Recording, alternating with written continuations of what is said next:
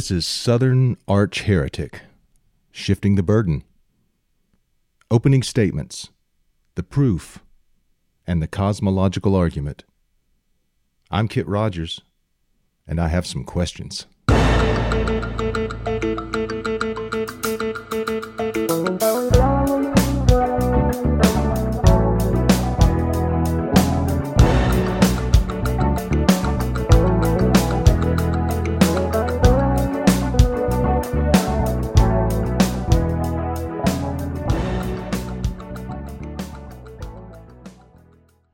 Welcome back to my Shifting the Burden series, where the proof for the existence of God is placed into a criminal trial setting, and the burden is on the believer to prove their case beyond a reasonable doubt. The non believer is presumed correct in our exercise. How does the evidence hold up? Let's explore it. Opening statements. After a jury's been picked, sworn in, and instructed by the judge, basically to pay attention, wait until the end to make any decisions, and that the defense has no burden to prove anything, say anything, or even present a case if it doesn't want to. The prosecutors begin with an opening statement, and the defendants get to follow with an opening statement, after which the so called proof begins. An opening statement, especially for the prosecutor, usually involves outlining the evidence they intend to present and how it will prove each and every element of the statutory violation beyond a reasonable doubt. For the defense, an opening statement is an opportunity to state the specific defenses to the facts alleged in the prosecutor's opening statement and or to double down on the please do your job as an unbiased juror and hold the prosecutor to their burden argument. I'm going to do my best and attempt to be fair in my presentation of the believer's case. The most difficult task thus far with this endeavor is assuming the position of the believers and attempting to compile the evidence to present. I will refer to the expertise and opinions of the generally accepted authorities and experts in order to best frame the arguments. I am, of course, only human, and so admittedly have not read and would be incapable of reading every possible source, but will present the believer's argument to the best of my ability. In no way am I holding this out to be the example of perfection when it comes to these arguments or the defenses. I've tried to do my best. Uh, I've tried to do my homework. I've tried to study the available information in order to prepare as if I were the prosecution and as if I were the defense. If the sources studied to prepare for this were exhaustive, I would most likely be dead from exhaustion. Since the believers get to go first and have the burden, they also help determine the structure and organization of this trial slash exercise. To make an opening statement for both sides will serve no purpose here, and I don't want to immediately try and play two roles at the same time. I just don't possess that level of talent. It will be more illuminating to simply explain what arguments I intend to address and the structure of this exercise in general. Since the burden is on the believers, I endeavor to present the evidence through reference to experts, but organized by specific arguments and the defenses, including the legal objections, instead of direct examination and cross examination of specific witnesses. I think this will not only lead to more cohesive arguments, but again, it hopefully avoids the bad screenplay comparison. So, with that in mind, the believers will present the following arguments to try and overcome the presumption that the non believers are correct.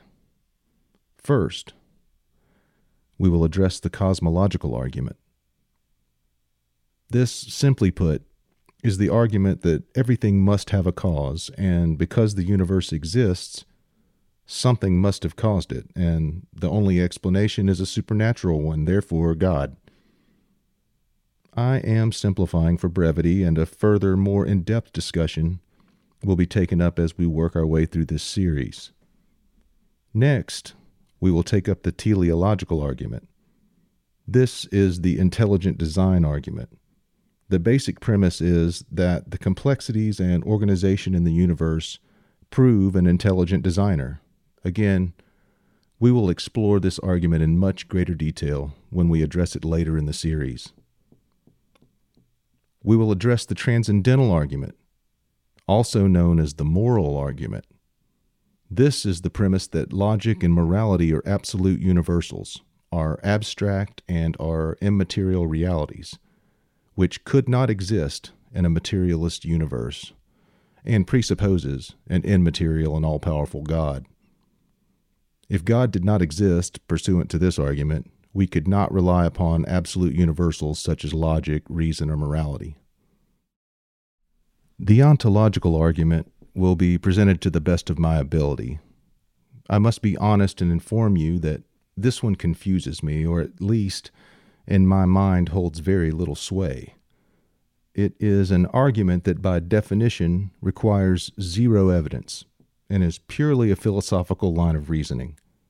It basically proposes that because in our minds, even those who deny God's existence, we can conceive of an all powerful God, meaning a being that is all powerful without end, can't ask a question he can't answer, never got stuck on a crossword. Quantum physics seems like kindergarten edition to him. Human thought is so primitive that it's a waste of time to this perfect fucking being. You understand the kind of awe inspiring, unfathomable, without beginning and without imperfection I'm describing?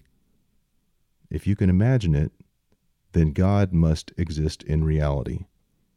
If he only existed in our mind, then the existence of an even greater being must be a possibility, one that exists in our mind and in reality.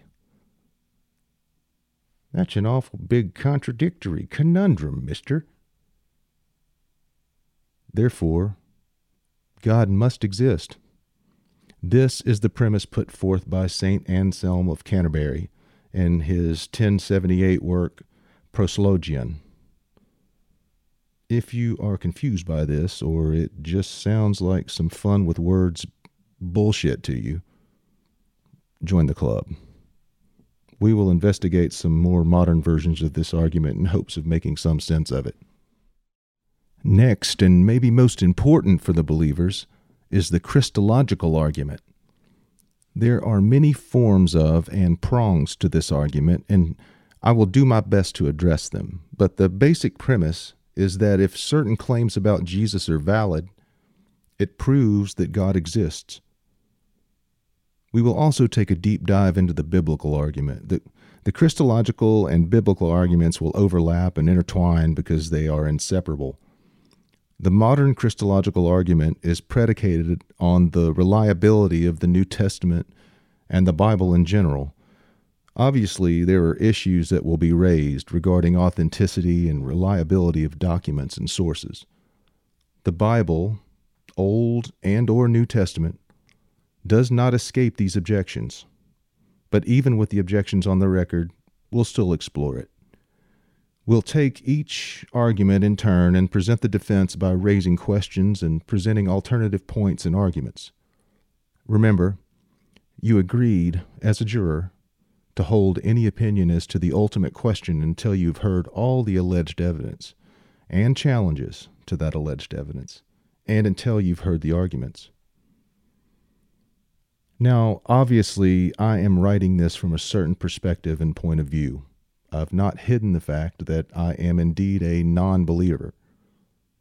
My intention and hope is to provide an accurate accounting and expression of the arguments made by believers, and then to refute them. I will confess to and admit that I am a simplifier by nature, and not a complicator. Because of this, it may be argued that I overly simplify certain arguments. However, I will try my best to convey the arguments clearly. If I fail in this endeavor in any meaningful way, it is not for lack of effort. Although I have put research effort into this exercise as if I were preparing to question expert witnesses on the subject matter and argue the case, I have chosen to have some fun with it, and hopefully, the inner workings of a trial attorney's brain will sneak into this a bit. It is intended for the masses, not grad school classes. I am unapologetically standing on the shoulders of all who have studied, written, and spoken on the subject matter, which I hope to convey with clarity, if not some level of understanding. I have approached this as an attorney preparing for trial. This means a crash course and many consecutive hours scouring sources of any possible surprise evidence or argument. The sources I have read, perused, scanned, devoured, and referred to are available to anyone willing to look for them, and I am happy to provide the citation and source material to anyone that has a question. I hope to include the information as I go in the, any case. I in no way intend to steal anyone's original idea. This is not an attempt to reinvent the wheel.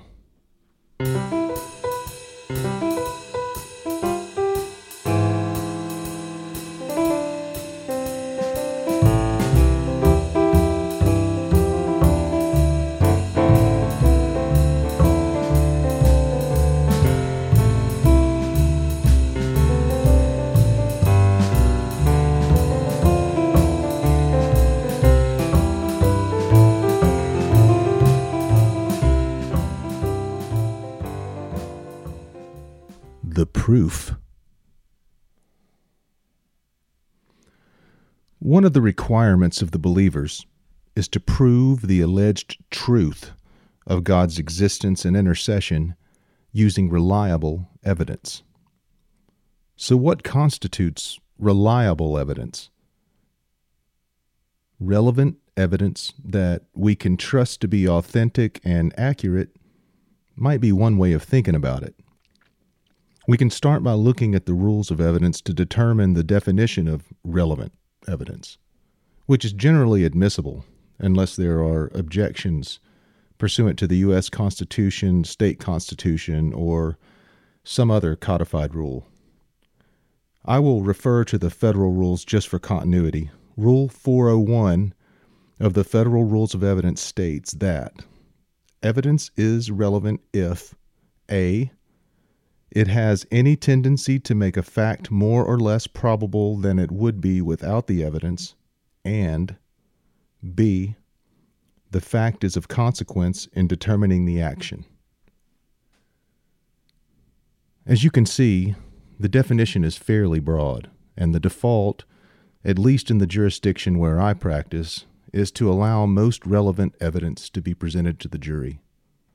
Obviously, other rules and thought processes come into play when determining whether or not relevant evidence is reliable. There are also other considerations when determining whether or not evidence is admissible, and I will try and raise the legal objections as we explore the different arguments in alleged proof. What constitutes evidence or proof of God? I think many believers would immediately turn to the Bible as a source. Of course, there are numerous and varied objections that can be raised related to the authenticity and origin of just about any passage or book in the Bible, not to mention the issues that arise depending upon which translation we're using, and on and on. We will discuss those later because addressing the texts, especially the Gospels and the New Testament, is essential to the Christological argument and the biblical argument. Before we get to the Jesus part of the proof, I intend to try and sort out the other arguments mentioned earlier that is, the cosmological, teleological, transcendental, and ontological arguments. These mostly address the existence of God the Creator and unmovable mover, which is why I allude sometimes to a lesser included deist's God. Nevertheless, Christian apologists who claim faith in Jesus of Nazareth as their personal and divine Savior make these arguments. In my opinion, to get to the theist's God, the one that created the universe and is still active in it, including personal relationships with individuals, even blindly accepting these arguments, there are still a few more leaps of faith. As an aside, why are leaps of faith considered noble? Ignoring your inner sense of danger based upon your previous experience is sinfully wrong? This is pursuant to the salvationist religions that find nobility in a blind dive into ridiculousness based upon some human's claim of supernatural communication. Faith. No, really. I feel it. I had a dream last night that I was right. When I woke up, I could feel the power of the universe upon my shoulders and the voice of God in my ear, whispering ever so softly. I mean, I could barely hear it. You are special. The Lord spoke to me last night. I have been called, like so many of my relatives, to speak in God's name. You can listen to me or not. It is truly your choice.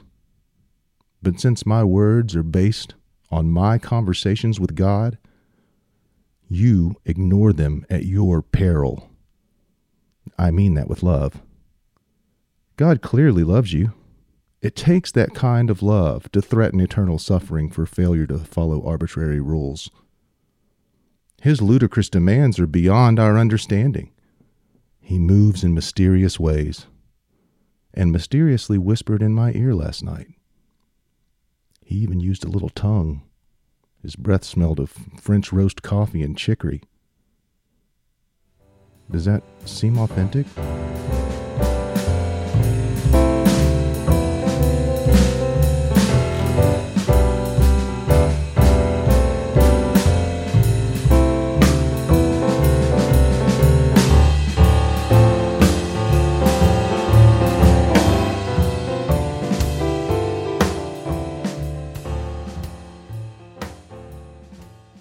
Witnesses are a necessary part of any trial. Testimony is evidence. Generally, witnesses can only testify about personal experience.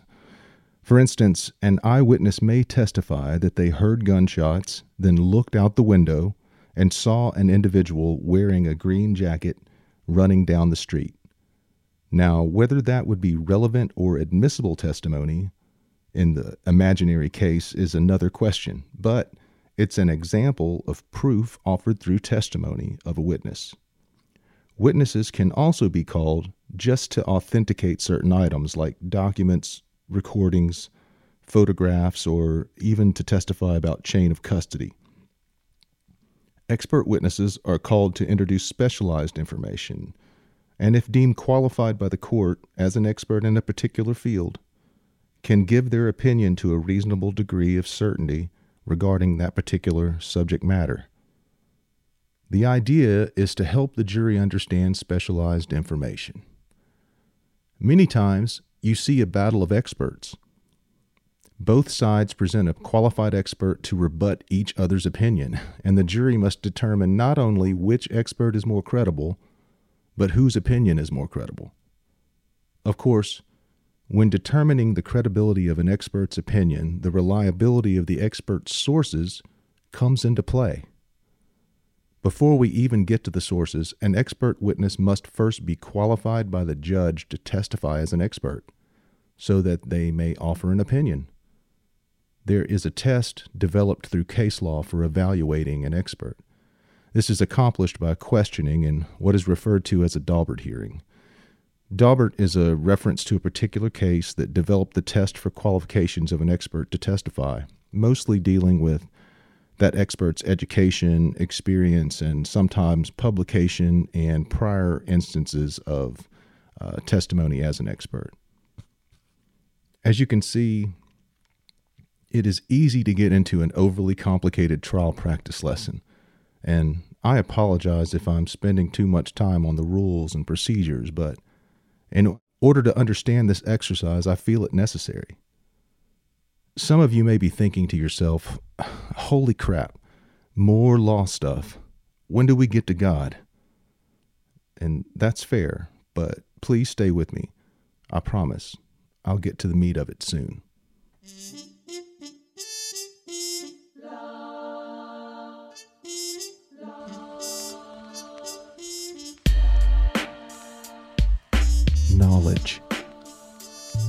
My philosopher friend is explaining again that the bottle of well chilled beer in my hand might not be a bottle of beer, that the trickle of bottle sweat cooling in my palm might not be wet, might not be cool, that in fact it's impossible ever to know if I'm holding a bottle at all.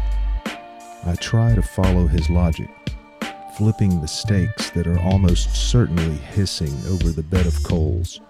Coals I'd swear were black at first, then gray, then red. Coals we could spread out and walk on, and why not, I ask, since we'll never be sure if our feet burn, if our souls blister and peel, if our faithlessness is any better or worse a tool than the firewalker's can do extreme. Exactly, he smiles. Behind the fence, the moon rises, or seems to. Have another. Whatever else is true, the coals feel hotter than ever as the darkness begins to do what darkness does. Another what? I ask. Philip Memmer. My overall intention is to question why, when it comes to prosecutors' allegations of an individual committing the most heinous, depraved, and violent acts, we demand reliable proof beyond a reasonable doubt. But when it comes to allegations of an invisible, silent, all powerful, all knowing, infallible creator, planner, and best friend, the faithful shift the burden to the party that claims that it's all bullshit. The prosecutors claim to know the truth, and so we make them prove it. Believers claim to know the truth, and so we, I mean humans in general, should make them prove it. Next time we dig into the arguments. Love ya. Mean it.